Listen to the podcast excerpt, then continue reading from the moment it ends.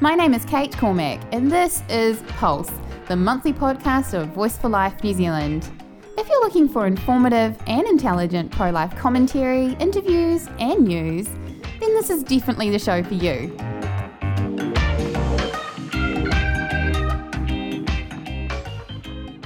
Hi, everybody. Welcome along to this month's episode of Pulse, the podcast of Voice for Life New Zealand, the very first episode for 2023. Now, as you can tell from the deep and dulcet tones of my voice, I am not Kate Cormack. So don't panic for those of you thinking, what's happening, Kate, in your life? You've got rather masculine and hormonal all of a sudden. No, she hasn't. I am Brendan Malone. You who have listened to this podcast before will know, oh, yeah, I've heard this guy. He's been on the podcast previously. I've heard his lovely voice. I like that chap. But, Brendan, what are you doing hosting? Well, let me explain. We are going to talk about a profoundly important issue today uh, the issue of death. And this is an issue that has very much been part of Kate's story over the last couple of weeks. It's, it's hit her life in a profound way. And so I was asked if I would host today so that Kate could have the freedom to, to be a guest effectively on her own podcast to, to share and to talk about this. So Kate is with me here. Uh, also, uh, Pastor Jason Winslade, who is a uh, pastor who has uh, grappled with and uh, pastorally ministered to the dying and the families of the dead in his work, and so brings a lot of important insights to that. And so we're going to talk about this important topic. But before we get into that, uh, last night we're all together here in Wellington. Yeah. Uh, it, it's great to be here, right? We, are normally not in a room together. No, it's rare. It's rare, so we are. And the reason we're here together is because last night in Wellington uh, we had the Call for Justice Vigil to commemorate the three-year anniversary of the passing into law of the very extreme Abortion Legislation Act. And so we're there to, to mourn, to commemorate, and to be a witness to the mm. culture of life in the face of this awful thing. But it was a really beautiful thing, I know for me, standing there present with a bigger group of people than yeah. we'd had previously. Um, and also after a year's hiatus because of a certain incident that happened at Parliament that shall remain nameless last year, we were not able to be on Parliament grounds, so we couldn't have the event. Yeah. We were back, but despite the year break, there were there was a bigger crowd there. It, it was it was a really beautiful thing, right, Kate? Yeah, I'm so glad that we we did it. I'm so glad we held the vigil. Um, it was beautiful to see those who came. Uh, lots of young people had come as well. That was that was great to see. Uh, it was just a good night. It was really good to be there. Mm. Uh, yeah, I'm glad we did it. It was good. And Jason, you, I have to say, I'm going to compliment you here because you uh, you delivered one of the presentations. Uh, we had uh, mm. several brief presentations. Uh, Bob McCoskrie, thank you, Bob, who mm. came and spoke. Uh, Dr. Ate Mawala, really beautiful. And other people who prayed, those who, yeah. different people who said prayers. You, you delivered uh, what I think was a very important presentation, Jason, on the uh, the whole question of the spheres of power, the sphere of governmental power, but how that should be limited by the sphere of, well, the, really the, the moral life of, of the church and, and that voice of proclaiming moral truth to the culture. Um, and that boundary was very much transgressed with this law. But it must have been something, I think, I guess, for you to, to look out and see. There's a, a group of people who are there in agreement who have come to commemorate and to speak for justice. Yeah, I, th- I, think that's important. I think when when there are injustices um, that have been carried out by the hands of our government, it's very easy to go one of two ways. Um, mm. Either we roll over and show our bellies, yeah. surrender to, to injustice, or we go the other way and we disregard the, the God given sphere of authority of civil government in the first place. And I don't think either one of those are right. So in my speech, I did hope to kind of you know uh, convey what is the correct biblical stance where that's concerned. But I thought thought everyone did really well. Yeah. I, I, appreciated the prayers. I appreciated mm. um, the vigil aspect of that, and as well. So it was great to be there. Yeah, it's a beautiful thing. We, we laid uh, roses to commemorate uh, one rose for each life lost to abortion yesterday. On average, thirty six every single yeah. day. Uh, we had candles there for 36 candles for the mothers, fathers, and families. Mm-hmm. It was a very, very beautiful, prayerful thing, right? And Kate, now we're not going to talk about this now, but we know in the coming months you are going to make an announcement about some developments in regards to the Call for Justice Vigil uh, starting from next year. So people keep your ears to the ground. Kate's going to be talking yes. about some exciting developments. we, we, it's important that we keep being a voice. It Absolutely. really is. Absolutely, so. especially on Parliament steps. Yep. I think that's very significant. Yeah, yeah exactly. Well, mm. well said before we jump into this important topic, we're going to talk about death today. You might think, gosh, pro life. You guys are pro life. Why the heck would you want to talk about death? Because death and life are, are, are polar opposites, aren't they? Well, really, no, they're not actually. The Yeah. more, in fact, well, funny story. I'll let you in a little secret. You're listening to this podcast now, but we've already been talking for about 45 minutes. But, uh, but someone in this room who shall remain nameless, uh, it was me. I, like, don't. it was me. I, I, I, You have to own it. I forgot to hit record. So, so here we are. And so, please God, give us just the grace and the, because you, I'm telling you, you guys missed a really beautiful. It's the best podcast I've ever recorded, and we didn't record it. So This um, will be an even better version yeah, that's right. So of what had- we had to say. Jason said we've had a warm Okay, up. yeah. And, and I have to say to the two gracious guests here, um, I would probably be saying, that's it. I'd be throwing chairs, I'd be up, I'd be out of the room. You've had your chance. I'm never coming back on the show again. But but they were like, okay, let's let's it's start fine. again. It's all good. Um, so yeah, we're going to talk about death. Before we do that, though, and I explain why this is important, uh, a huge thank you to all of the donors who support Voice for Mm. Life New Zealand. If it wasn't for you, things like the Call for Justice Vigil wouldn't happen. Yep. Things like the Activate Pro Life Training Weeks, uh, things like the, the the national tour events. There's so much work, and a lot of it is so very very uh, important life saving work as well. Yes. It actually is saving lives. Yeah. Your contribution helps. If you want to help support this podcast and this work of Voice for Life, this very important work, and, and really helping to renew and to build the culture of life in New Zealand, please go to voiceforlife.org.nz forward slash donate. If you go to the homepage, you'll see a donate button there, voiceforlife.org.nz.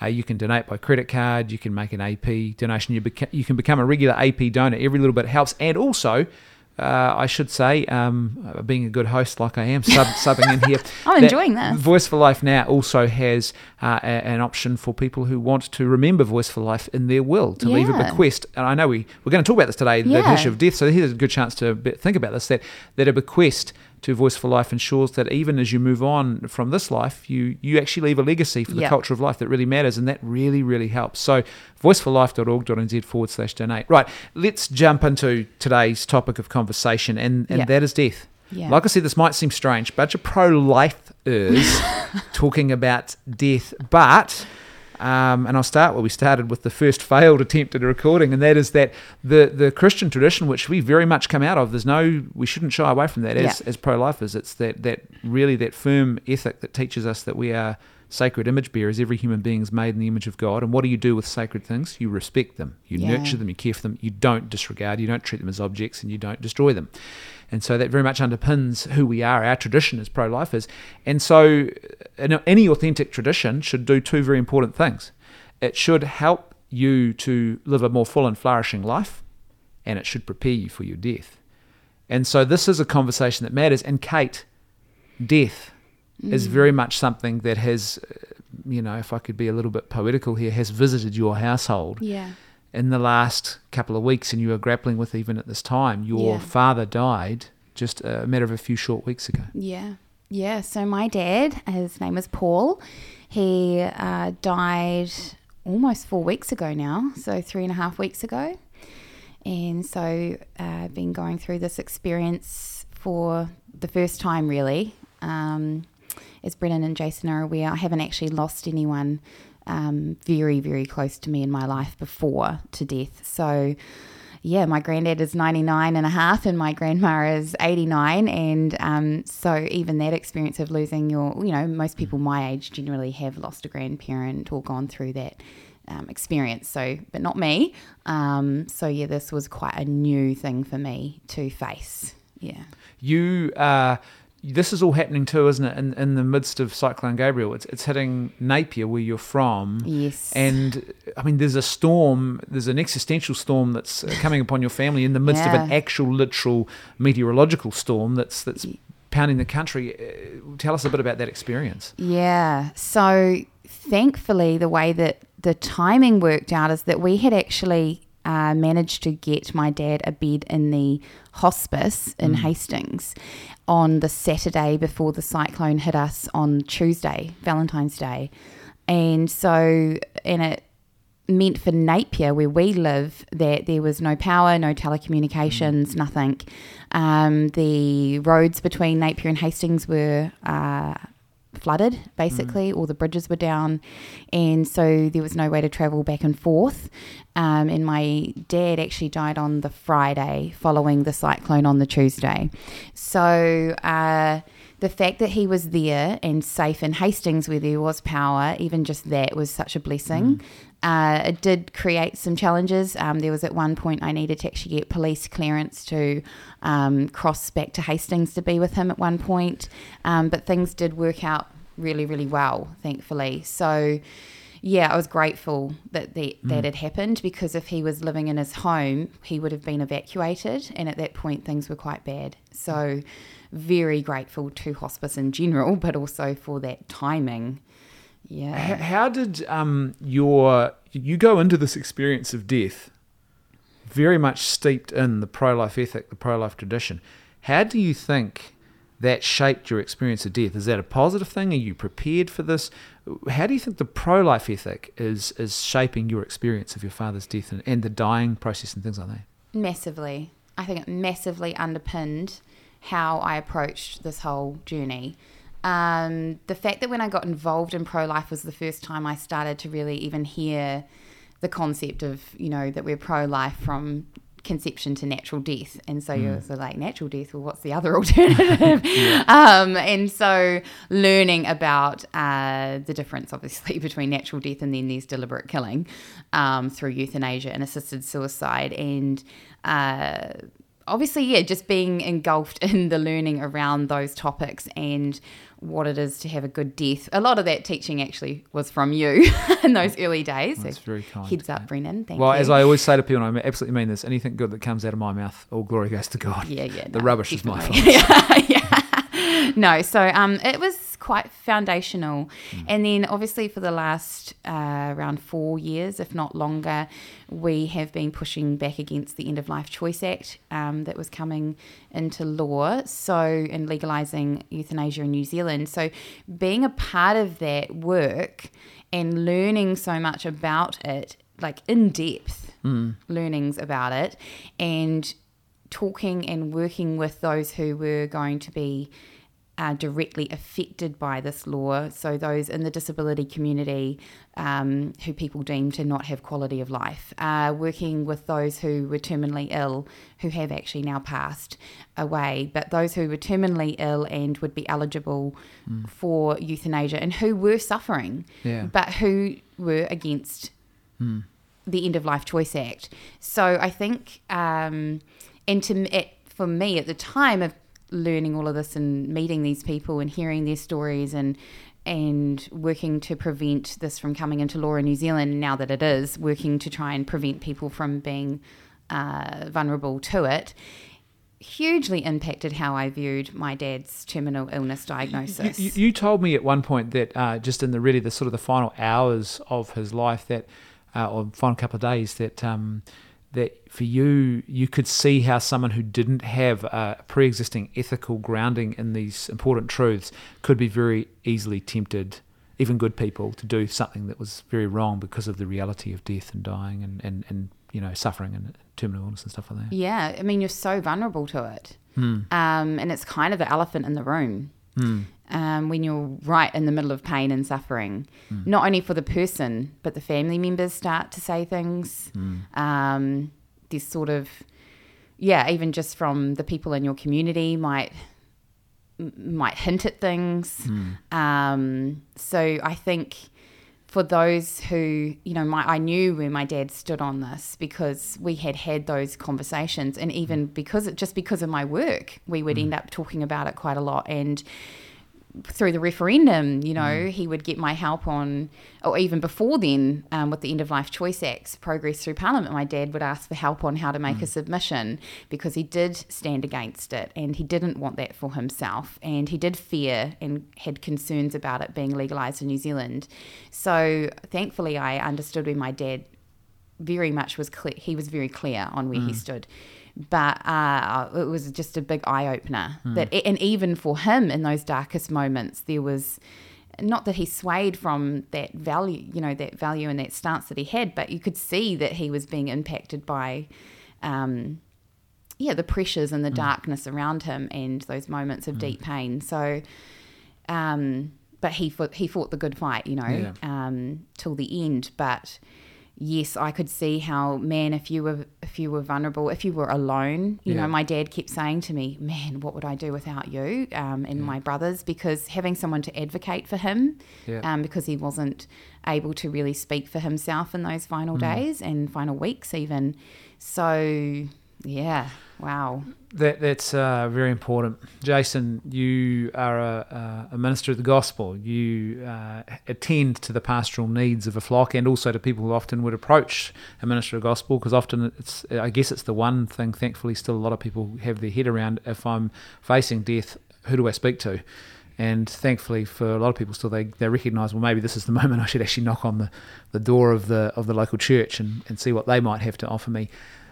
I think though there's a there's a reality here, isn't it, in the sense that we live in a culture that doesn't really deal with death, doesn't grapple with it, doesn't even want to talk about it. I think we're in a very technocratic society now in the West. We expect a technical fix Yeah. even to death itself. Yeah. Kate's just talked about the reality of living and sitting in that situation of the process of dying. Mm. This has a bearing, right, on on people not really being prepared. Yeah, I think so. I think we've seen that that slow drift over however long, decades now, hmm. where people are moving away from faith. They're hmm. moving to more of a humanistic way of, of living, the, a temporal way of living. They're living for today hmm. and not really thinking beyond that, really. And so, yeah, as we've seen people move away from faith, well, then they're moving away from the answers that are actually given concerning life after death. And so, if you don't have the the answers to life after death, well, death then becomes very um, it becomes uh, quite a frightening, unknown part of life, I guess you could say. And so, yeah, I think more and more we are removing ourselves as a culture from really thinking through what death is and how we can best prepare for that leading up to that time. What what would you advise, Jason? So- Let's say someone approaches you and says, "Look, I've I've had a terminal diagnosis, or I'm just thinking about my death, and I maybe I need to, I guess, as they say, put my affairs in order and be prepared for whenever that happens to be." What what what what are some of the practical advice you would give to people in that regard? Yeah, well, there's always the practical and the spiritual. The spiritual would obviously be talking about um, making sure that they're right with their Maker and, and, and explain to them how the Bible says that that can happen. That's first and foremost. It's better to have your uh, practical affairs out of order if your spiritual orders, uh, uh, spiritual affairs point. are in order. Um, preferably, and what we aim for is both.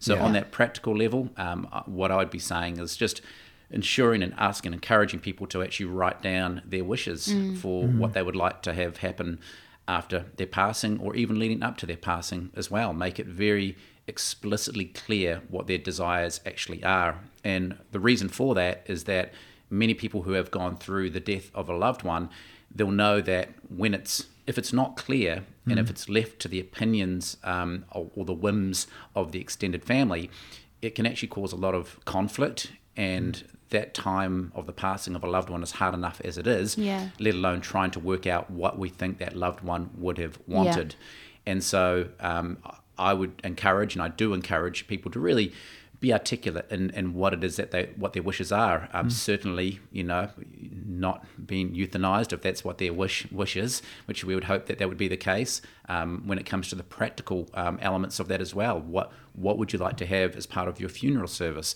Um, would you like faith mentioned? Would you like the gospel to explicitly be communicated to those who are gathering together? Things of that nature. And, and and what it does is it actually takes it's a service to your extended Yeah. family because it takes so much thinking work out of it if the mm. person themselves has written down everything that they can ahead of time. Yeah, and, and I think it's so important, right? So that the first thing you've, you've talked about there is the idea of living wills or, or advanced mm. care directives, and and make sure, folks, that you explicitly state in that. Look, Yep. if you don't want euthanasia or assisted suicide, put it in there and say this is not to happen to me. This must not happen to me, because then you've got a legally binding document. People can be held accountable if they violate that, and I mm. think that's important to ensure that other people don't suffer that same sort of fate.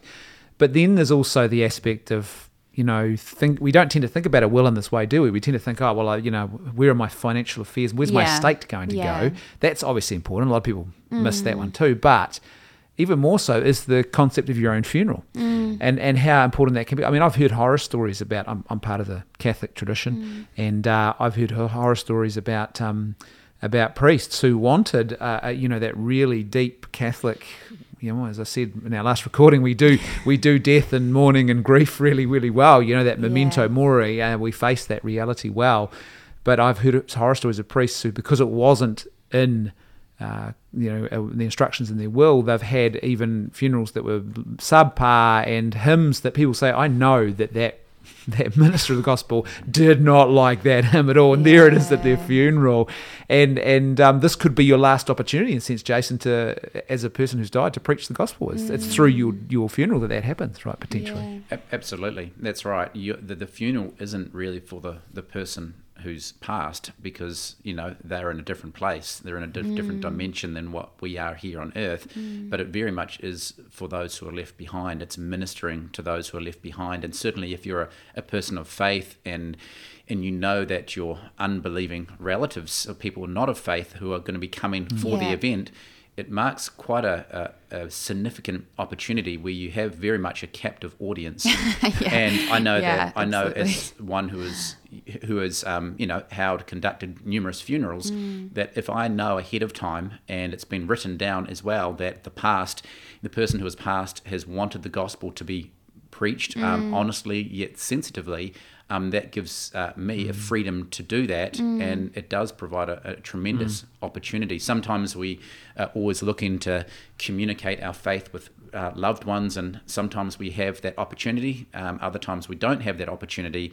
This is sort of a, a way that that can certainly be secured if that's the uh, the wish of the person. Yeah. Kate, your, your father's passing, I think this is something maybe we don't do so well in the West today, is actually, I guess we, we, we farewell the person, uh, but we don't, we used to do it a lot better. I mean, I remember when my father died, for example, we had uh, we had a wake of sorts. Yeah. We, we he came home. My uh, sister and brother-in-law opened up their place, and we had a Sunday afternoon. We had a barbecue. Kids were playing in the pool. Dad was there in the other room. The coffin was open. People like the kids could come in and draw little notes and pictures and put them into the coffin with Dad. Uh, people could just come and hold his hand and, and have time and quiet and, and talk.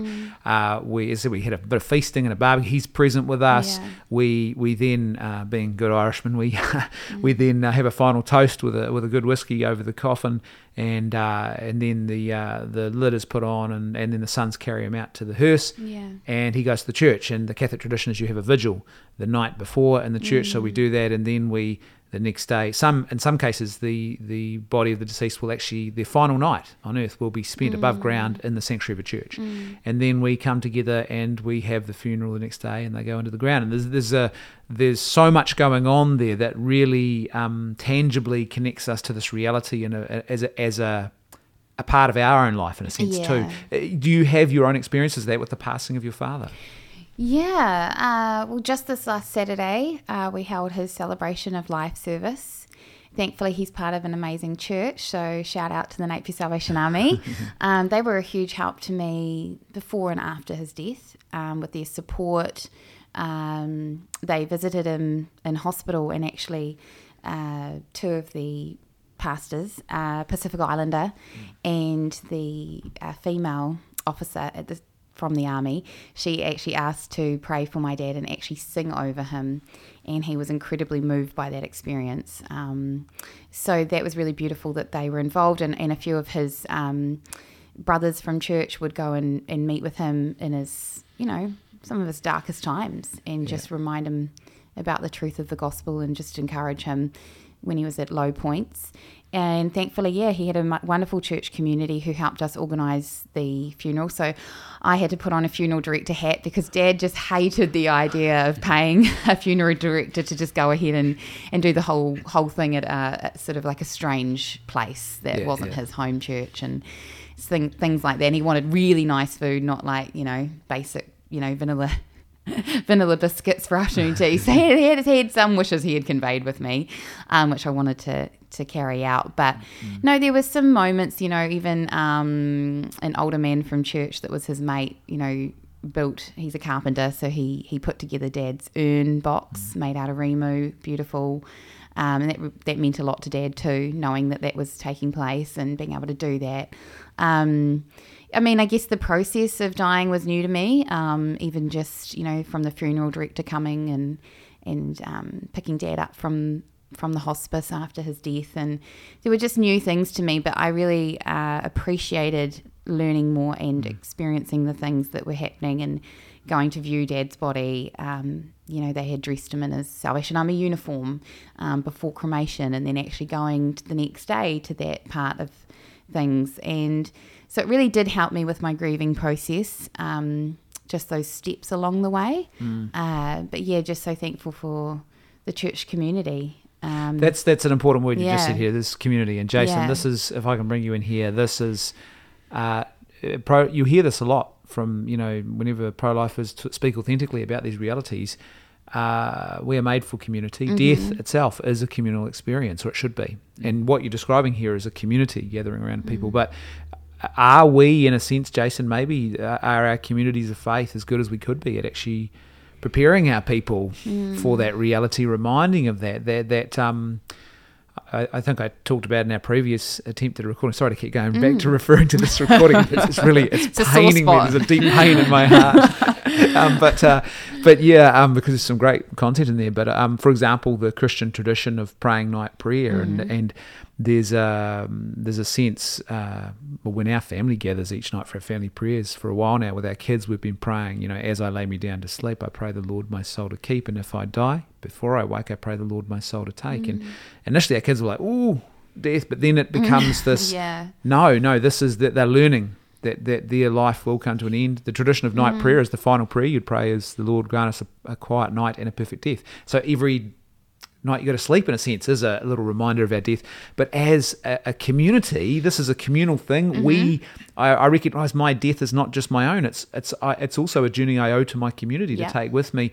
But are we, Jason, as communities of faith, as Christian communities, maybe doing a good job uh, or, or enough? It's often we're like, oh well, the minister will take care of it, pastor will deal with it, priest will deal with it. But what are we as a community, and helping to, I guess, to form our communities to be people of I guess the cross that's that's an ever present reality too. That there will be a final moment. Yeah, I, I think in some some pockets um, people are doing community well. Mm. We see biblical community happening.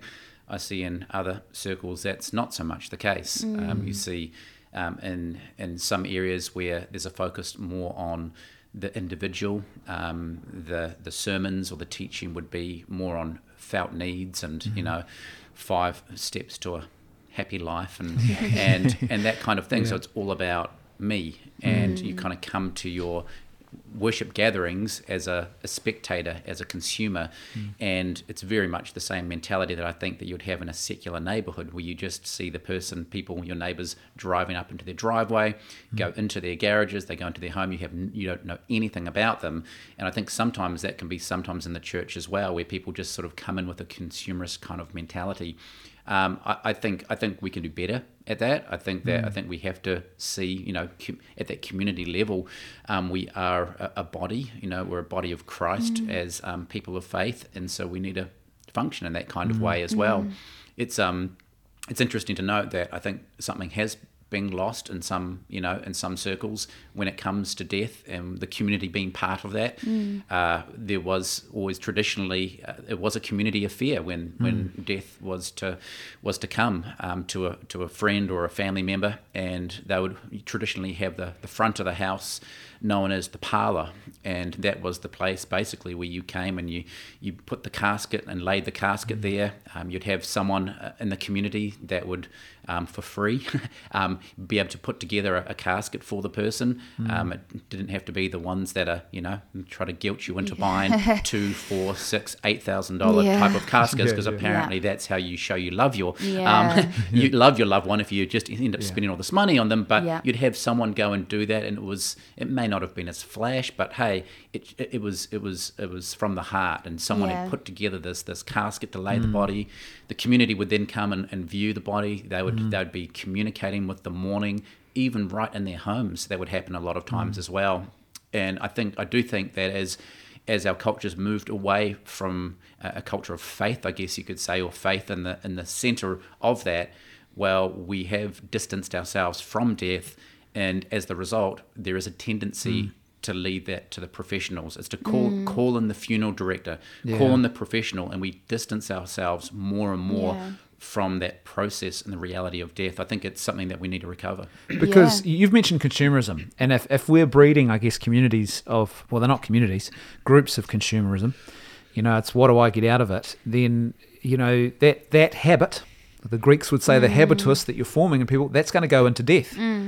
But death, as you probably testify to, Kate, is the furthest thing from a consumer experience. You Yeah. don't get what you want. It doesn't happen when you want it, and it doesn't work according to your dictates as a general rule. It's it's you are you must stop and surrender yourself to this process, right? Yeah, yeah. So, Dad uh, was 67 when he died, and he retired about 65.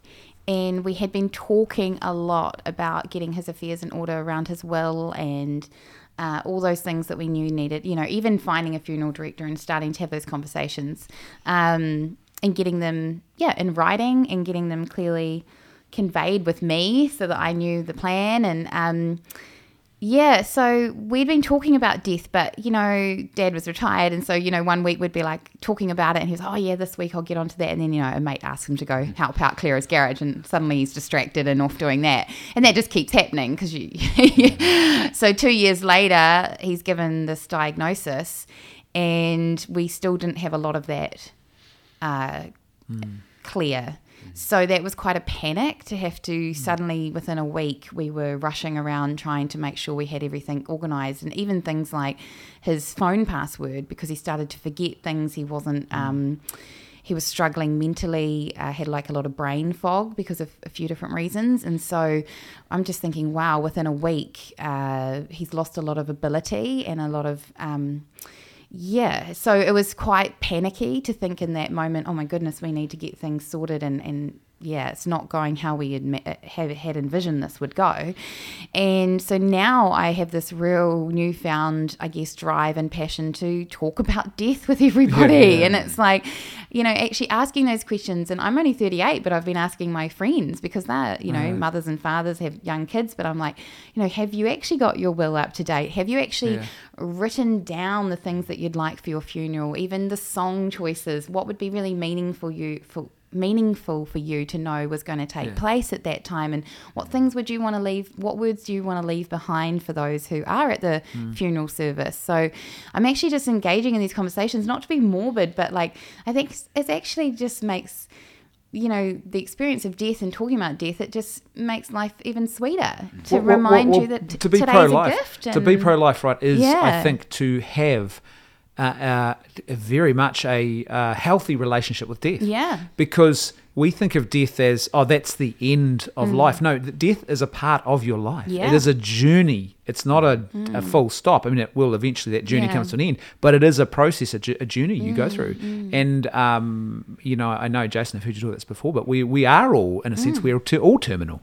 In a sense, you know, Mm. Yeah. we, we, that in that reality. We, we most certainly are, and we, we try to we try to delay that the best that we can. We try to con, you know convince ourselves that we're somehow getting younger. Mm. Um, the reality with having six young kids in our home, or six kids who are actually all still growing at this moment, they are growing. You know, they're they're on that, that that upward you know the upward kind of hill at the moment. But I don't know. I can't remember exactly what age it is. It might be 24, 25, 26 the human body stops growing. You know that you've come to your complete, you know, the completion in terms of your physical side of a human Yeah. being, and from that relatively early stage, the decline begins. Yeah. Um, in other words, the best that we're ever going to look, um, the best that we're probably ever going to feel is around that Yeah. Mm-hmm. kind of mid to late 20s.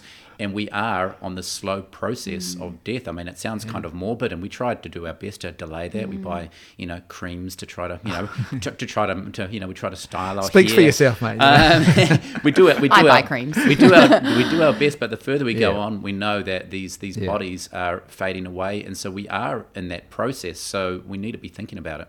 Well, the Grim Reaper's a communist, as I often like to say to people. Everyone gets the same payout in the end. You know, he's not a capitalist. You can't buy your way out of it. He's not going to say one different for you. and different- No, everyone Yeah. Gets the same payout. And and this brings me to something actually. I think Mm. Kate, I've heard you talking about before, is that that whole concept of um, whenever I speak to men, actually, I often say to them one of the important things is to think about the legacy you're leaving. Yeah. And for men, that really means something. Mm. And so there's this sense in which I, I would often give them this challenge: What are people going to say about you at your funeral? Yeah. Uh, or are they going to sit around and say, "Man, this this man was a man of virtue. He was a man of faith. He was a man of generosity. Loved his wife, loved his kids. He he was an honest businessman." Or are they going to be just sit, sort of looking around, thinking, mm, "I wonder what's in those sandwiches that we're about to Yeah, start eating." Are they going to be talking about the chicken Yeah. sandwiches? Or are they going to be talking about talking about your legacy and that Yeah. and that you know you you've experienced that with your father, right? And his funeral just a Yeah. couple of weeks ago. Yeah, just this past Saturday Mm. um, at a celebration, um, we had a time of open tributes, and there were people coming up, just coming up, coming up, coming up. You know, I thought maybe five people might say a few nice words, but it was, you know, more than that. And mm. people that I, and I, I was one of my dad's best friends mm. and heavily involved in his life and knew most of his mates, but there were people standing up saying things about how he had impacted their life. And I, I had never heard of this person. I didn't know that he had done mm. that. And that was the thing. He was a very generous and, and loving man. And a lot of things he never, he was very humble in the sense he, he was happy to serve people in private and it didn't need to be broadcast. Maybe like myself, do a good deed. I'll let you know about it. But um, so, no, it was really, yeah, powerful to make you reflect on your own life. And I know my brother was really moved, thinking, "Gosh, you know, even if, even if at my funeral half of that was said, I would be a happy man." So it does make you stop to reflect on what you would like for yourself and what your hopes are, and really puts life into perspective. And that is why um, I find now I'm having conversations about death with um, friends and others.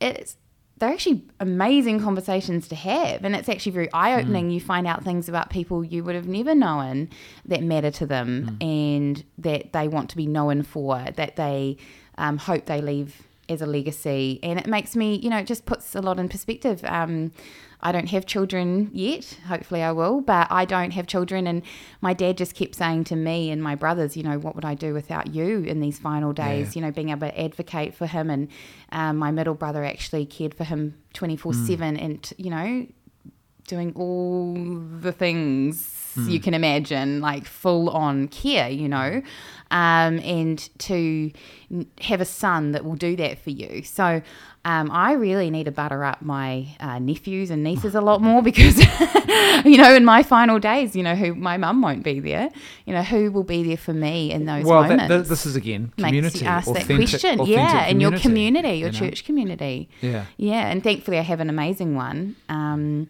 but it, you know, it raises those Mm. questions of age and and how are you pouring into the next generation of those in your in your family and yeah, so yeah, it's, it's been good hmm. to think about and good to talk about. Well, Yeah, again, so this is pro-life. It's Yeah. it's the fullness of the f- and flourishing of, of life is Yes. death is part of that. It- Yes. it's, it's got to be. Yeah. And here's one thing I think though. We, we, we, hmm. we have this issue of we talk about. You often hear this when, when people are dying. Often, particularly with terminal illness, we we hear this. Uh, this phrase existential suffering, you know, and mm-hmm. this, and we tend to think when we hear existential suffering, we think, oh yeah, the person who's dying. Mm. It's about, and that's true, of course, but there's also the existential suffering of those who live on afterwards, mm. right? And, and and those who must grieve, and mm. and uh, you know who who are not the dying ones, but who have to contend and grapple with the death. Jason, that's a reality, right? But we also can make mistakes in this space w- w- in our zeal to help someone who's going through that sort of suffering. And we think, oh, I'll help. I've got just the perfect scripture for them or the perfect thing to do or say. What, what do you think are some of those mistakes we should try and avoid, maybe?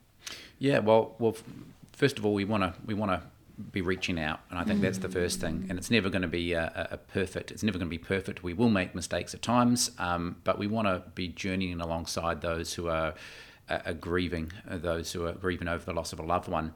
I think first of all, it's just recognizing there is a grief and it is real.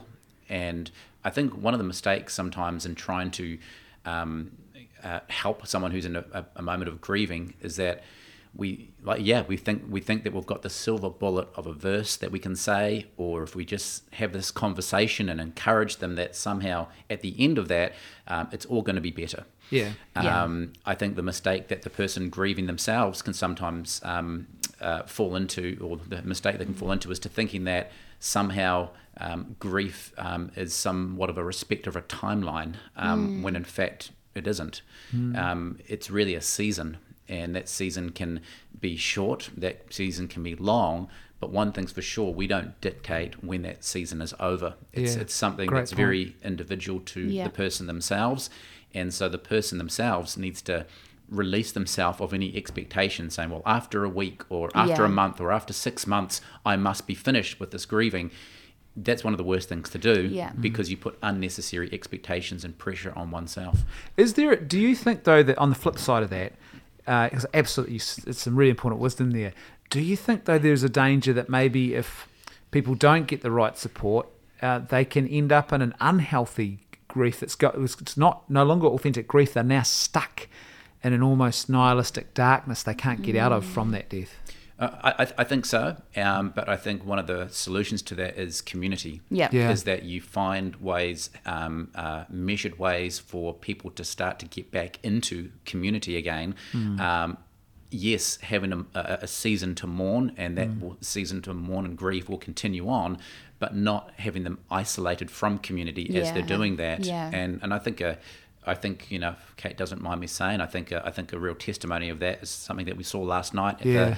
the at the uh, Call for Justice vigil. Though although just she only just buried her father not so long ago, um, here she is um, able to step into somewhat of a, a role that and had a role to play at the Yeah. at the, at the at the vigil, and, and she was you know gradually she was transitioning back into mm. um, Yeah. community life again, and I think that's that's really important. Well, I can't help but wonder too. There's two things that seems to me at play here that we we've lost in the modern West. One is the breakdown of community, and you need the communal aspect of our death and dying. It's all very individualistic now. It's mm-hmm. my death, mm-hmm. and I will I will pick everything I want to happen, including Yeah. now. I'll have a, a design a cocktail of deadly chemicals injected into my veins if I want to. To I'll I'll decide the time and all this kind of stuff. It's got to that degree of control. So and the communal aspect of it's been lost, but also like we talked about, we started with um we don't see and we don't grapple with death much anymore. And so it's this weird, abstract, oh my gosh, I don't know what to do with it. But if you live in a culture that actually lives through in a communal way and is living with the reality of death, then I think it also gives you a certain empowerment to say, you know what, this is a part of the process and I must grieve, but I also have to live life and and and continue to Yeah. contribute while I'm here too. I don't just Yeah. get blown away because I don't know what this. It's so frightening and so overruling. I've never even contemplated. it. Now it's upon me, and I don't know what to do. yeah, you know? I feel like there's been a great balance um, in our situation where when my dad was in hospice and dying in those final weeks, I really struggled with um, wanting to work. And Yeah. you and Jason were really like quite clear, like your, your dad is dying. It's okay to actually just be with him. This is time Yeah. that you won't get back. And I just felt really released to do that, even though I personally struggle with it, um, which is something I'll add on at the end of this, um, which, yeah, is, a, is something I'm grappling with. But um, then in his actual death, there was certainly no sense of this looming, oh, well, your bereavement days are over, you know, come on back, even though.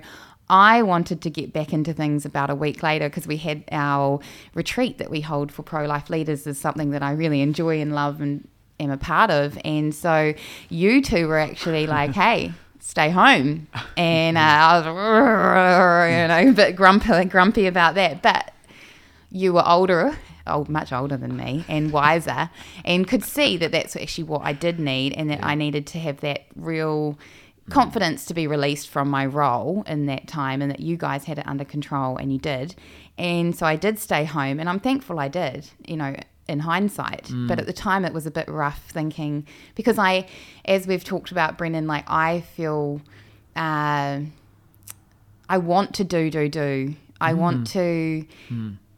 Be active and be producing things, and especially in you know being passionate about pro life. And so for me, taking a break and a step back is not a good, easy thing for me to do. But I, with your encouragement, I've been able to do that, and you've reminded me um, that it's not all about utility. No. And so maybe you can talk about that a little bit in the process of grieving. But I haven't, and even when I was preparing the um, celebration of life service for my dad, the pastors at Salvation Army just kept reminding me because I was freaking out, thinking, oh, you know, what I've got planned is about two hours. Yeah. And then afternoon tea, you know, that's way too long to expect people to come for that long for a service. And they were like, really? Like, and they just kept saying, you know, if you wanted to, you could have a 10 day tangi. You know, why are you trying to rush this process. Like, why are you trying to rush this time to stop Mm. and remember your dad and celebrate him? And I think it was just this cultural part of me that's like, just want to rush through and just want to make it simple and and not inconvenience anybody and and And I must get back to being an yeah, economic get- producer for the good of the economy. Yeah, and, and, you know. truly that. Yeah, yeah. And um, oh, but people have other things to do, and it's just it's just been really eye opening to me um, throughout this. So well, well, even this podcast is Yeah. a is a testament to that fact. Like I remember you saying to me, the plan for the first podcast for the year was I'm going to talk about all the amazing experiences that I've had uh, going to the March for Life and all the amazing pro lifers and all the learnings you got from over there. That was going to be the first episode. Yeah. Well, as you can hear right now, those who are listening.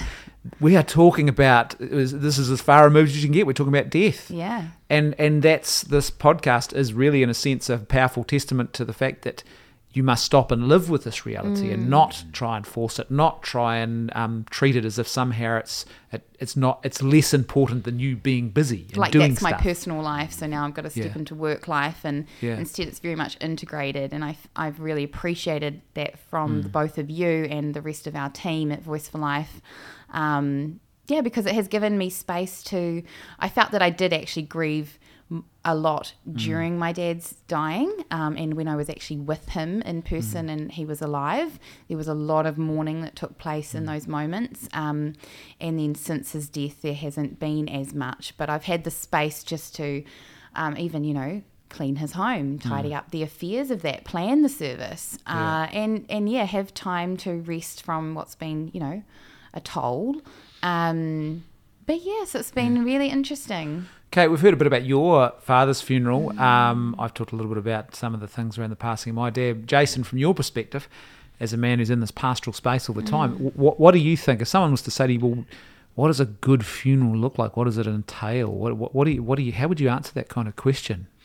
Yeah, well, just it really entailed two things, and and the I've said I've said before that uh, a good funeral, the main objectives of a funeral, really, from a Christian point of view, is um, firstly to minister to the mourning, so to care for those and to be mindful of those who are uh, going through a, real loss.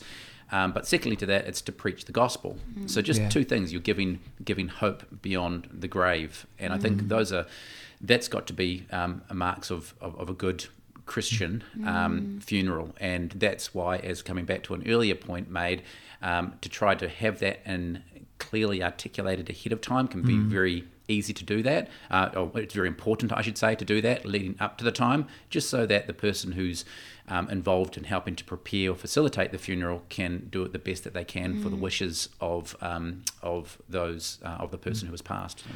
Now, some people might sort of struggle a little bit here with this thing of, of pro life and death sort of together. I think there's actually a beautiful marriage of the two. I really do. And, and it's only, I think, if you're afraid of death, you have an unhealthy fear of death, that, um, that you struggle to really understand that, I think. And, and so that's a challenge for those of us, because I know I've had that in my life in the past. I remember uh, some years ago, and we updated our, my wife and I updated our wills because we now had a daughter. And it was like, well, who's going to care for our daughter if we were both to die at the same time? And she said, here's the documents. The lawyers have completed, and you just have to sign them. And I was just so foolish, this young married man I was. I thought, no, I can't sign it because if I sign it, that's my death warrant. And so I wouldn't sign it because it was like me not wanting to face my own mortality. It's like, what are you doing, you idiot? Yeah. You know, that paper's not going to kill you. But I, in my mind, was like, no, I'm signing my death warrant. I'm not going to. And so there's this unhealthy fear that can um, affect all of us. Yeah. But uh, the reality is that for us, um, as uh, pro-lifers, it's not death is not the issue. It's killing. It's Yeah. injustice. It's Yeah. you know, and there is a difference. And and I, difference. I look. I told the story earlier, but um, I, I've from a very young age I've experienced um, death and dying and grief, and I, I uh, my youngest experience I was a young lad and a our parish priest died and they had an open casket at his funeral. I remember looking in, sort of peering over the side, and then going home that night for the next couple of nights, and I was sure he was behind the the laundry door mm. in their old house, and it was it was a very funny thing. But but I'm grateful for that experience as well. I, by the way, parents who are listening, don't panic. I think that's actually okay. It's okay for our kids to have those kind of moments. So there's mm. something very real that they're confronting there. Mm. Um, but then when I was 16, some very good friends of mine in a youth ministry that I was involved in, they died very unexpectedly in a car accident. And they were, one in particular was like an older brother to me I looked up to. And it was, we, we sort of grieved and mourned as a community. My father's death I've talked about.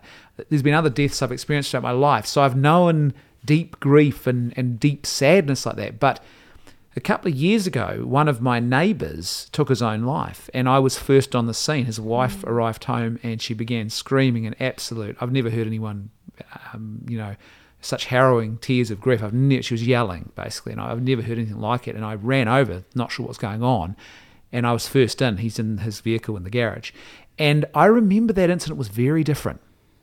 That death stayed with me in a way that uh, that the other deaths I'd experienced hadn't, mm. and it was a quite a, a, a for me it was sort of a, a very powerful experiential thing that was quite eye opening. In a sense, I would describe it like this: there was a there was a, I would say there was like a spirit of death that hung mm-hmm. around. Mm-hmm. With the other deaths, there was mourning, there was grief, there was sadness, there was this. It was natural, it was an illness, Yeah. whatever. But this was different. Yeah. And to me, it really, I guess, what I'm trying to say here is that, and this is what we care about as pro-lifers, the the morality of a person's passing does mm. matter Yes. There, there, there, is a darkness, there is a spiritual reality at play here, and I think you, I know people who are uh, of the Christian faith would probably not shy away from talking about spiritual realities, and you know you don't mm. engage with the occult because you open the mm. door to those dark things. I would say certain types of death mm. open those doors, and I think abortion, I think euthanasia, assisted suicide, they are. It's not just about the person who's died or the victim, it's also the spiritual reality Yeah. that we open ourselves to. And I, as I said, I experienced it was like a spirit of death that hung around because of it. it it's almost got its opening because of the immoral nature of, of the death. And, Mm-hmm. Yeah. and I don't know if I'm explaining that well, but there's Yeah. something in that, right? That's I, you know, I, I think so, and I think perhaps what the difference is is that one, there's a natural death, or let's hmm. just say a circumstantial, like in a car accident, hmm. it's out of your control. Hmm. Whereas in a in suicide, abortion, euthanasia, you're taking matters into your own hands. You are playing God at that Yeah. point when it comes to the the matter of life and death. And I think that that changes a lot, and Yeah. that's perhaps what you're feeling. You're Yeah. going, this person's played God in their own lives. Yeah, and there's, there's, there's that's quite a good point, Jason. There's a there's like a severing in a sense in your mm. death from God in a very tangible way. Now, of course, we would uh, take into account the fact that some people have very serious depression and are mm. not actually choosing Yeah. that at all, as Yeah. this man did. But but mm. there's still something about the manner of that death that is a very clear. There's a reality of, of being severed from, as opposed to uh, I I experienced death, and so it's a family journal, it's a journey, it's a communal journey, and it's a journey I have with God, hopefully as well, present with me in that. This is like severing God out of that Yeah.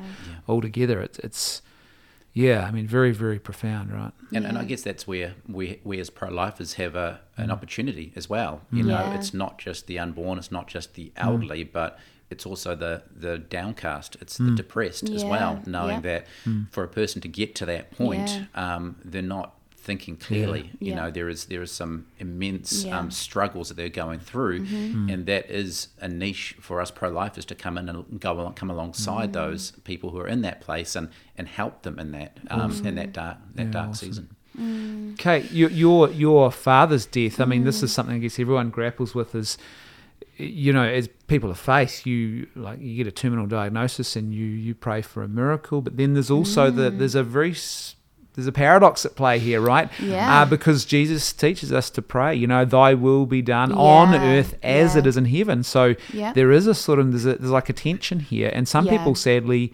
they well some people sadly don't recover they can even lose Yeah. faith because of that tension but you've grappled with that tension Yeah, it's actually for my dad's specific um, story. When he'd been feeling unwell for months and we'd been trying to figure out what was wrong, and I'd gone with him in the morning for a CT scan, and uh, that afternoon we were in the doctor's office and he'd received the results, and he just looked over and he said, "You know, it's bad news." So I grabbed my dad's hand and braced, you know, braced ourselves as he said, you know, it's terminal cancer and it's one of the worst and you don't have long. And I just looked over at my dad and it was like, you know, with absolute confidence, just, Dad, you mm. know where you're going. You mm. know, mm. And he just looked over at the doctor and said, And actually, this is good news. We now know what it is, and we know what's happening, and we know the next steps. Mm-hmm. And we went back into my car and we just prayed that the Lord's will be done. And now my dad and I are more the Pentecostal tradition, and our default is right, let's contend for a miracle. You know, we're, we're coming after this uh, cancer in prayer and we're going to see full healing. Um, and so that's our default. But when my dad was in the hospital um, a week later, he had uh, deteriorated really, really quickly. And he kind of described it, he was qu- questioning God about what was happening. Yeah. Because at the end of the day, even though he wasn't afraid of death, he was only 67 and Yeah. he hadn't expected this to all happen and unfold very quickly. And um, so he was sitting there having a very low moment, questioning God, using some colourful language, he tells me, um, which I think God can handle. Yeah. But in that moment, uh, he sort of described it as like he'd, you know, been running the race and his, he had kept the faith, but it was like he was puffing. He was getting puffed out and he was fi- really struggling to hold on, you know. The trials Um, of Job. right? Yeah. And so in that moment, the uh, Heavenly Father spoke to him and basically assured him that, son, you've done everything I've asked you to do. Your work Mm. here on earth is complete and it's time for you to come home to be with me. Beautiful. What a and now that I Mm. exactly, and that, and then he relayed that to me afterwards. Um, and there's actually a lot more to that story, which is pretty cool. Because then he went back to his room, and a chaplain walked in, Mm-hmm. and it was a man he knew who was then able to share what God had said and pray with him. So that Mm. was and pretty cool. But basically, that gave us such peace of knowing Mm. that it was actually my dad's time to go, Mm-hmm. and that we weren't there to fight for a miracle. Mm. And so we were able to rest in that um, that wonderful promise that the Lord had given him that you know he was going to be at home soon.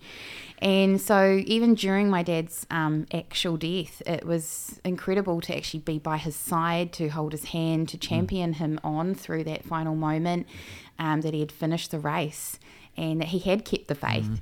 And it was it was incredible. And then I actually just laid my head down on my dad's arm after he died, and the Lord gave me a vision of my dad uh, walking into heaven behind Jesus. And he just looked like my dad looked six months ago, and he was absolutely full of joy and happy and waving goodbye at me and following Jesus. And that image just has um, brought me great, deep deep mm-hmm. joy and peace in this time of mourning. And I actually feel that I mourned a lot more um, in the final days than I did mm. the days afterwards, in the sense of now You were prepared. Oh for it. yeah, mm-hmm. yeah, and so I'm incredibly thankful for my mm. um, my dad and I's mm. story of death, which I know is not everybody's, and I know others have you know traumatic and heartbreaking situations mm. that are not that way. So I that's why I feel just so deeply mm. thankful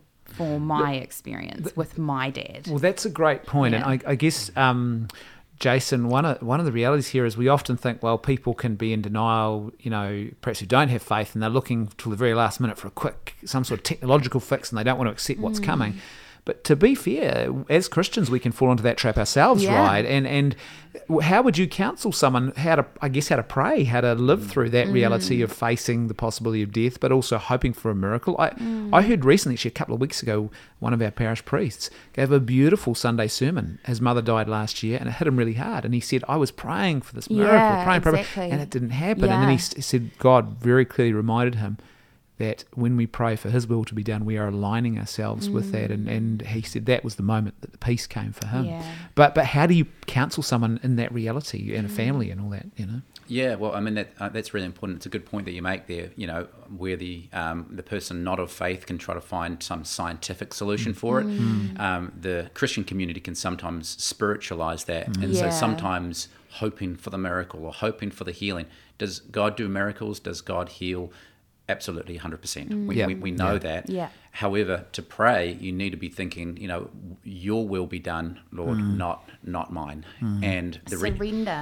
it's it's such a it's hard surrender, surrender. or even when we're praying in the context of a miracle for healing or Mm. whatever uh, um, it might be, we have to still think of that healing in the in the broader perspective. that yeah, even. Mm. if even if a person is healed, they're eventually still going to die. Yes. Yeah. I mean, Lazarus was raised from the dead. That was a pretty significant miracle, yeah. but he was raised only to die again at a later Mm-hmm. stage, and that's apart from um, you know Elijah and Enoch. Mm. Um, that's the same for all of us. It's appointed, you know, one, for Mm. every for every person to die. The scriptures tell us, and so I think that as long as as long as people are thinking about you know, sure, trust God that He could heal and He may heal, and maybe in the prayers asking, if this is Your will, um, Lord, I, I would. This is what I would prefer. However, not my will, but Yours be done. I mean, it's the same prayer as Jesus um, before His death. Yeah. You know, um, if there's any way Yeah. that Your will can be accomplished, you know, please, you know, spare this cup of Yeah. death. However, he says, not my will, but Yeah. yours be done. And I think that heart of surrender is where we kind of want to get to with people Yes, yeah. rather than trying to find a, a miracle or a healing as being somewhat of escapism from Mm. Yeah. the, the bigger picture of what's actually taking place. Well, well, it should be. The funny thing is too. This should be our habit. As this should be our default setting as Christians, right? As people of faith, it should be every day. Should be uh, a preparation for that, Yeah. and and that uh, a surrendering to that lay our reality. lives down. Yeah. Lay our lives down afresh Mm. each day. yeah. But I think you make a a really good point there as well, Kate, just about the, the necessary care that's needed for a person of faith. Mm. Yeah. You know, the, the, they know the theology of, Yep. of life beyond the grave, they know the resurrection hope that they have, they understand the theology of it. But then they come to the point where they actually have to go through that Yeah. themselves, where they're going to have to take their last, you know, physical breath Yeah. on earth, knowing that that will be followed with their first breath in heaven. Yeah. And so there is still a process that's needed there. Mm-hmm. And like you said, with your dad, had to there was a bit of wrestling that goes on. That's very very natural. Yeah. That's not a that's not uh, nothing to be concerned about. It's Yeah. not like a, a wavering of faith. Yeah. It's just admitting that we have eternity placed in our hearts. Yeah. We love life.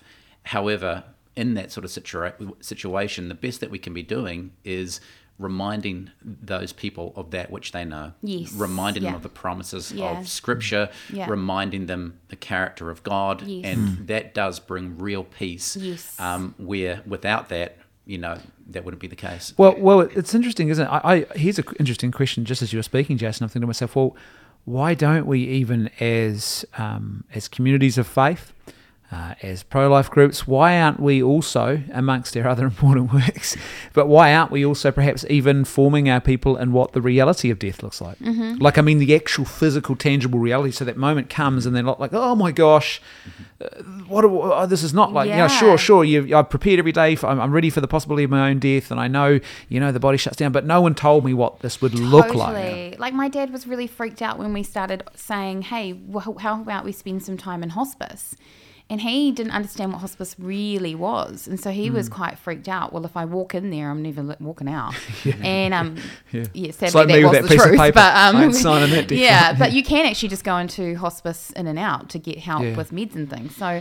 Um, and I learned so much about hospice, and I'm like in awe of them Hmm. and their work now, and just a whole different level than when I knew. Hmm. I knew about it at a head level when we've been discussing euthanasia, and I've Hmm. heard people's testimonies of being helped through them, and obviously they um, they do try, try to mm. educate people on what to expect.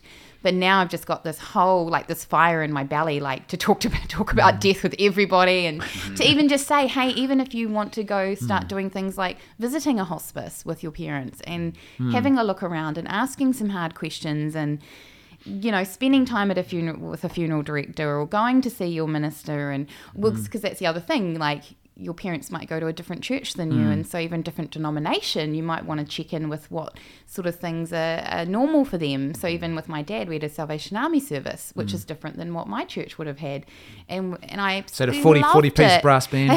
oh, we missed out on that. We missed out on that. the truck up into the. Oh no, but it was pretty cool. Pretty Yeah, cool. yeah, some yeah. of the elements of it because of it being through the army. But mm. yeah, so I just really passionate now. Like, let's talk about death. Let's Well- actually talk about the practicalities. Well, I can't help but wonder too, Jason, here that, I mean, part of it is we've talked about the loss of faith in our culture and how that creates an absolutely deadly and demonic um, uh, existential fear in people's minds of, of, of death and where they're going and all the rest of it. But also, I can't help but wonder whether a lot of these doctor deaths, self-styled doctor Oh, deaths yeah. in the euthanasia movement have actually had so much traction because possibly we as a church have not actually, or we have not done the job. We're trying to And sanitize it. And I so think. th- they've filled a vacuum and they've said, well, we'll tell you what death is and we'll tell you how to get out of it easy. Yeah. You know? Yeah, that, that can be the case. And we are so far removed from it as well, um, Yeah. from death. I, I think what's really interesting is that our laws permit us to be a lot more hands on with death, more than what, you know, sometimes we even know. I know that when there was a death, we've had several deaths um, of, you know, young infants, you know, ones that are under three months old. And I remember not that long ago, long ago that there was a, a young a young baby girl. I think she might have been about maybe seven weeks, and she suffered for that seven weeks while she was before she passed. And um, we spent a lot of time with the family. Um, we started to look at some of the costs involved in in the funeral, and even for such a small you know being, it was it was more than what the family could actually afford. So we looked into it as a church, and we found out that we could actually do it in house. Yeah. That we didn't actually have Yeah. to involve the funeral directors at all. Yes. And we realised that legally there's actually permissibility Yeah. for us, just e- everyday citizens, to take the responsibility so Yeah. that when someone comes and um, pronounces the death and says, yes, there's, here's a de- death certificate, they can actually sign it to someone to take responsibility of the, as they call it, the disposal of the body Yeah. um, in, a, in a way that is fitting with the law. And, Wow. and we did that. You know, we've done that before. That where we where we Yeah. did that in house. We we we got and we got the little casket. Um, we had that. We gave it the parents time um, when we talked through um, with the and researched a lot to say well, what actually happens to the physical body once the life is taken out of it. But um, but you're not going to have any preservatives put into the to the body as well. What do you need to do practically to that body? How how do you need to you know Yeah. care for that body until the time that it actually comes. And we were able to do that in house. We kept the body chilled. We kept it in a you know a casket when the time was right. We arranged uh, with the council to actually for the for the burial of that child as well. And I think sometimes we don't realize that. We don't realize that there is Yeah, legal permissibility Yes. for us to do that in house. Yeah. Now, if it was a, a, a brutal car crash of some sort, I don't think it would be the same thing. So I don't No. think that there are times for people to come to help that way. But there could be circumstances where a mm. faith community or a community could come together and say, we can do this. We can Yeah. actually do this and save the family a lot of money. We can make it a real community process. And it's mm. just good to know that it's not required to bring the officials into yeah. it. So. Yeah. Yeah, yeah. I think for me, and I think about my own passing, and, and I think what I'd like is, I'd, I mean, I want God. Mm. you know, I want the gospel, and and I want uh, good whiskey and, and feasting. You know, like Yeah. I, it's it's I I, I uh, and I, and I, I I in a sense I want to haunt people, not not like a literal back, but but I I want um I want all the Oh, uh, uh let me, I'm I'm being a little bit I'm being a little bit funny here, but I I, Yeah. I want all the heathens and pagans and other enemies of Christ to go. Oh, this guy's confronting me and calling me back to Christ. You know, and and I, I think there's something in that that really matters, right? Um, it's part of the the sanitized nature of death now Yeah. and the detached nature of it, and it's funnily enough. It's not very pro-life because it's not human anymore. It's it's almost anti-human at times. We're not connected to even our own death Yeah. and the death of our people. Mm-hmm. Yeah, my dad, my way. dad had actually requested that my eldest brother share the bad about my dad's life. Mm-hmm. He hated the idea of us all just standing there and only speaking the good and Yeah. pretending that he didn't have um, bad in Yeah. his past. And mm. my brother really wonderfully balanced bringing that that Mm. truth to light um, before we carried his urn to the foot of the cross. And Well, that's a testament of symbolic. redemption, right? exactly. And and people who attended, which again, I and I did laugh at the end. I said, you know, for some.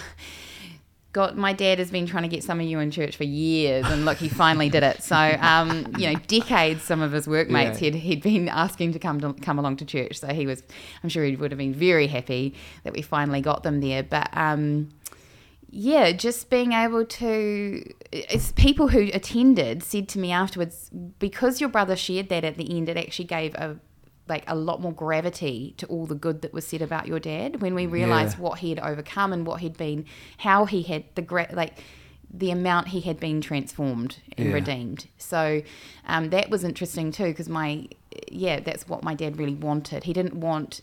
Uh, sort of this happy chappy funeral service that was all oh my my just that he was a good man. Yet more denial. There was more to my dad Yeah. than that. Hmm. His story, his testimony was far greater yeah, and deeper than yeah, that. So it's not. It shouldn't be another final act of denial. Yeah. After a whole series of other denials and, And, escapisms. and, and, you know, my brother said that this isn't to shock you. I don't say this to shock you. This is my Yeah. dad wanted it to be authentic and real. Yeah. And I'm really grateful. Actually, at first, I was a bit bracing myself, um, but I was thankful in the end of how it went. And yeah, it was beautiful. Jason, have you ever had any sort of funeral requests where you've had to just gently, charitably, lovingly, as and as a Christian in a way as possible as you can, sort of say, look, that's not really how we do things. Um, I know. I I remember talking to a priest recently who was saying that um, people are asking for all sorts of weird pop songs and stuff like that, and Mm-hmm. um, there there was uh, I know I know one priest I know he he often gets these very we're not we're not just talking about you know Yeah. basics. We're talking here about uh, can you play bad to the bone? Yeah. you know my, Yeah, my yeah, dad's yeah, brought yeah, into yeah, a church yeah, and, and he says I tell you what I can't do that but I, I'll tell you hell. what. Yeah yeah ACDC says I can't do that but I'll tell you what how would you like it if I gave if I said the exact same funeral service that we gave to Pope John Paul II and they're like oh oh the Pope we're getting Dad's getting the same funeral the Pope got and, and of course it's what every Catholic gets you know? And and um but but yeah have you ever had those moments where you've sort of had to say gently to people look you know? Uh, some sometimes, but a lot of that can a lot of that has been you know tidied up before the time actually comes because Yeah. the person's actually you know they haven't Aware, they haven't yeah. requested ahead of time ACDC to be be played um, as their as their final song or anything. Yeah. that's already been quite clear. Or if it, Mm. even if it's not the songs necessarily it's saying I would like um, Jason or I'd like the elders of the church to actually um, put together a Mm. service that would be fitting um, for they know my wishes. Something along those lines. And Yeah. and when there has been things that have been a little bit off, there's once um, that there were fa- a family member that said, "We don't, we want to play down the faith side of it." Okay. Yeah. And I said, "Well, if you're wanting me to run the the fu- funeral as your you know loved one has Mm. said, um, then faith will be part, quite a big part of that. I won't be playing that down." I said, "There's Mm. Yeah. plenty of people who can run a non-religious Yeah. um, service, Yeah. and and I don't want to cause any contention here. You're welcome to go and." Yeah. utilize their services, but this has been a member in our church. You see their wishes. Um, Yeah. We know what they are, and and um, and so we're just going to fulfill Yeah. that. So I think there there is a place, and, and I haven't had any hard pushback on that before. No. It's just you know people uh, people are at quite a vulnerable place at that Yeah. time, especially those who aren't and don't who don't have faith, and Yeah. so Yeah. they're going to say all sorts of things. Yeah. and so yeah, gently, charitably trying to help direct more what would the what would their loved one have wanted Yeah, rather than yeah. what you want versus what I want. It's, it's, it's putting it back yeah. more onto Yeah. onto them.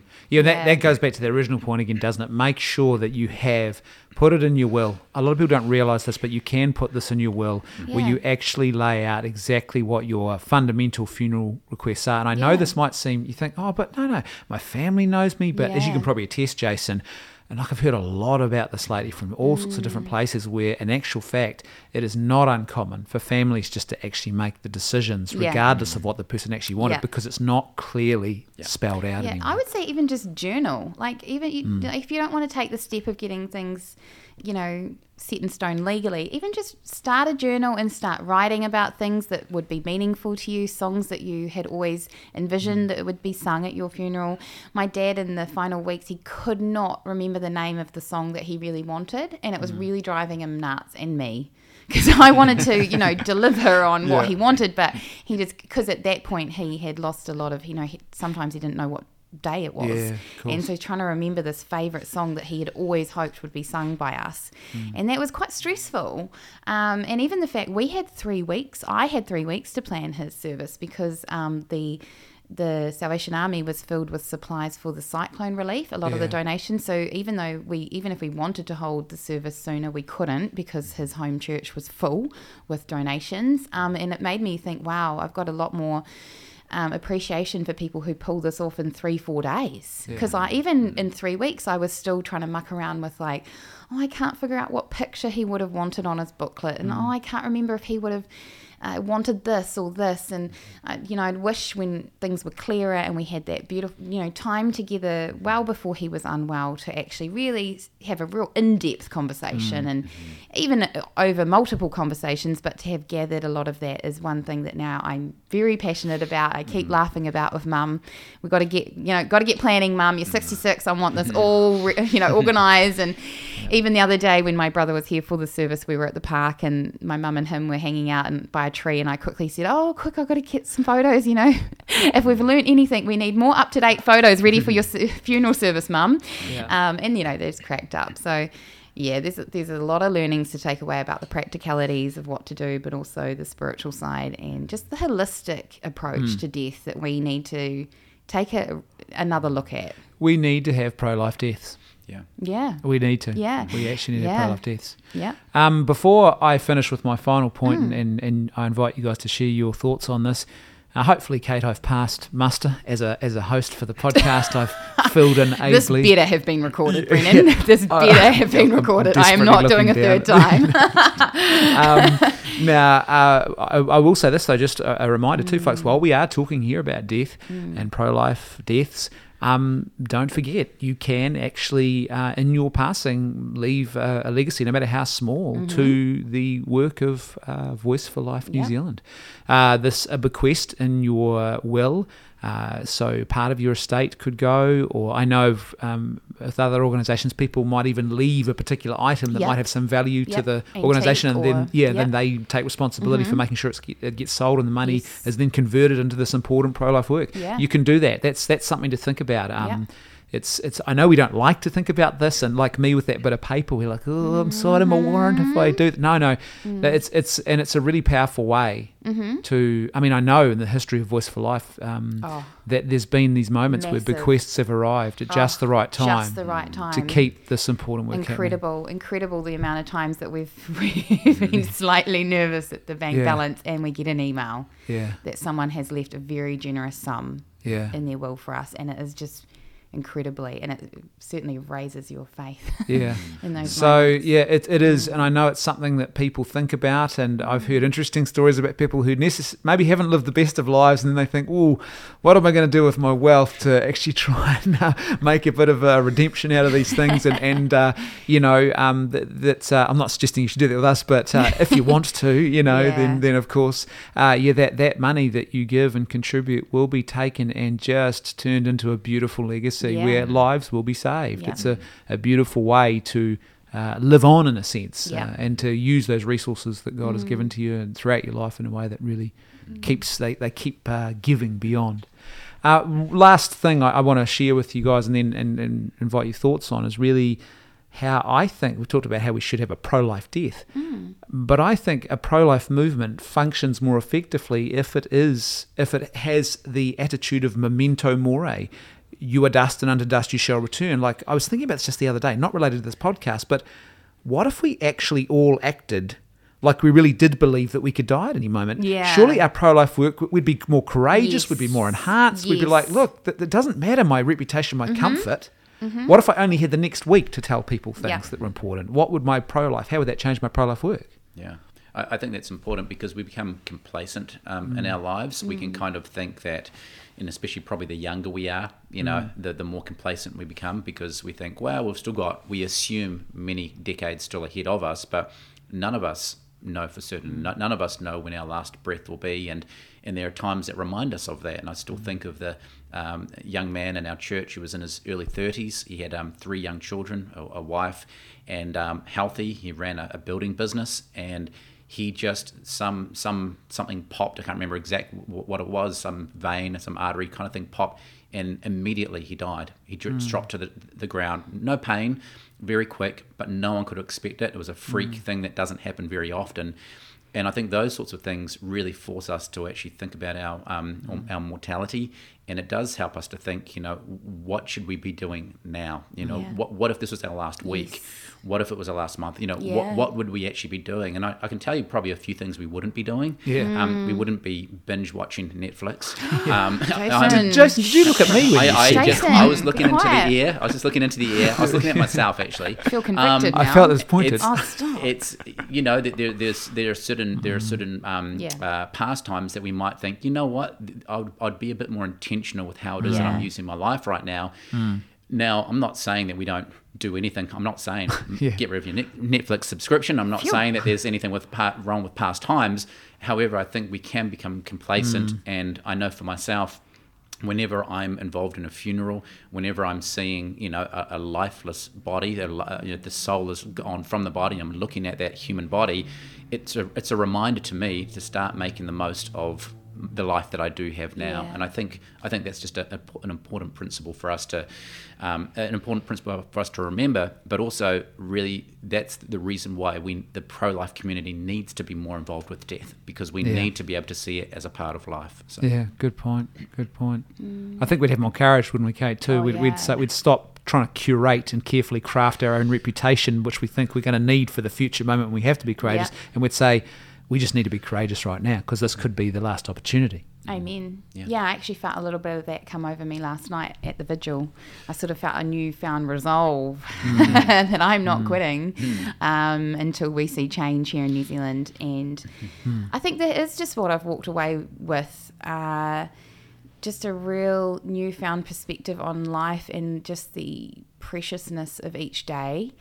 Um, my dad was one of my biggest cheerleaders uh, with the pro life calling on my life. He was so proud, and that was constantly brought up in his service. People standing up saying, "I'd never met Kate, but I'd heard all about it."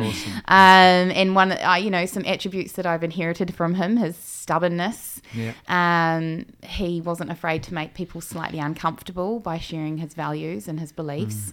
And so a lot of that I really want to, um, yeah, increase. And I want to make him very proud and live the best life, um, Awesome. you know, the life that he had hoped for me. And that was to be who I am in this role, but also, yeah, to make an impact. Like I said, his story was um, one of of pro life. You know, he was adopted himself in the fifties, and you know, we later in life let, met his birth mother, and was we were able to thank her for giving him life, and so it just is. I think it is having a ripple effect in the way that I'm choosing to do my daily life and I'm excited and I'm like I said I just want to talk about death with everyone um, and it sounds crazy but it's because it makes life that much sweeter so Yeah, that's great. yeah it's sort of where I'm at Well, there you go, folks. Uh, you know, what can we say? Be prepared. Mm-hmm. Have a pro-life death and embrace death. And it might not. It might seem very strange, but it's a pro-life reality. Yep. It should be. If it's not, if you don't embrace the pro-life reality, you probably end up with a very much the culture of death dictating your death. Mm-hmm. Uh, and um, make sure that you use this newfound sense of pro-life death to give you courage yeah for the work of, of sharing the culture of life and building the culture of life and and you know imagine if it was a few more hours or a few more weeks or a few more days left of your life you know how would you be using that to build the culture of life yeah you know i think that really really matters Mm. uh, thank you everyone for tuning into this episode as i said hopefully i have been an able substitute for the, the beautiful kate We'll keep you on. um, don't forget, please continue to support the work of Voice for Life New Zealand. This work is profoundly important. It's not possible without your financial partnership, though.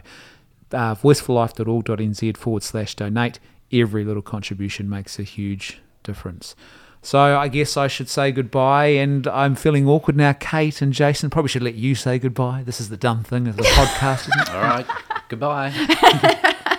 see you later alligator as my dad would say Awesome. What a beautiful way to end. And we will see you next time on mm. The Pulse.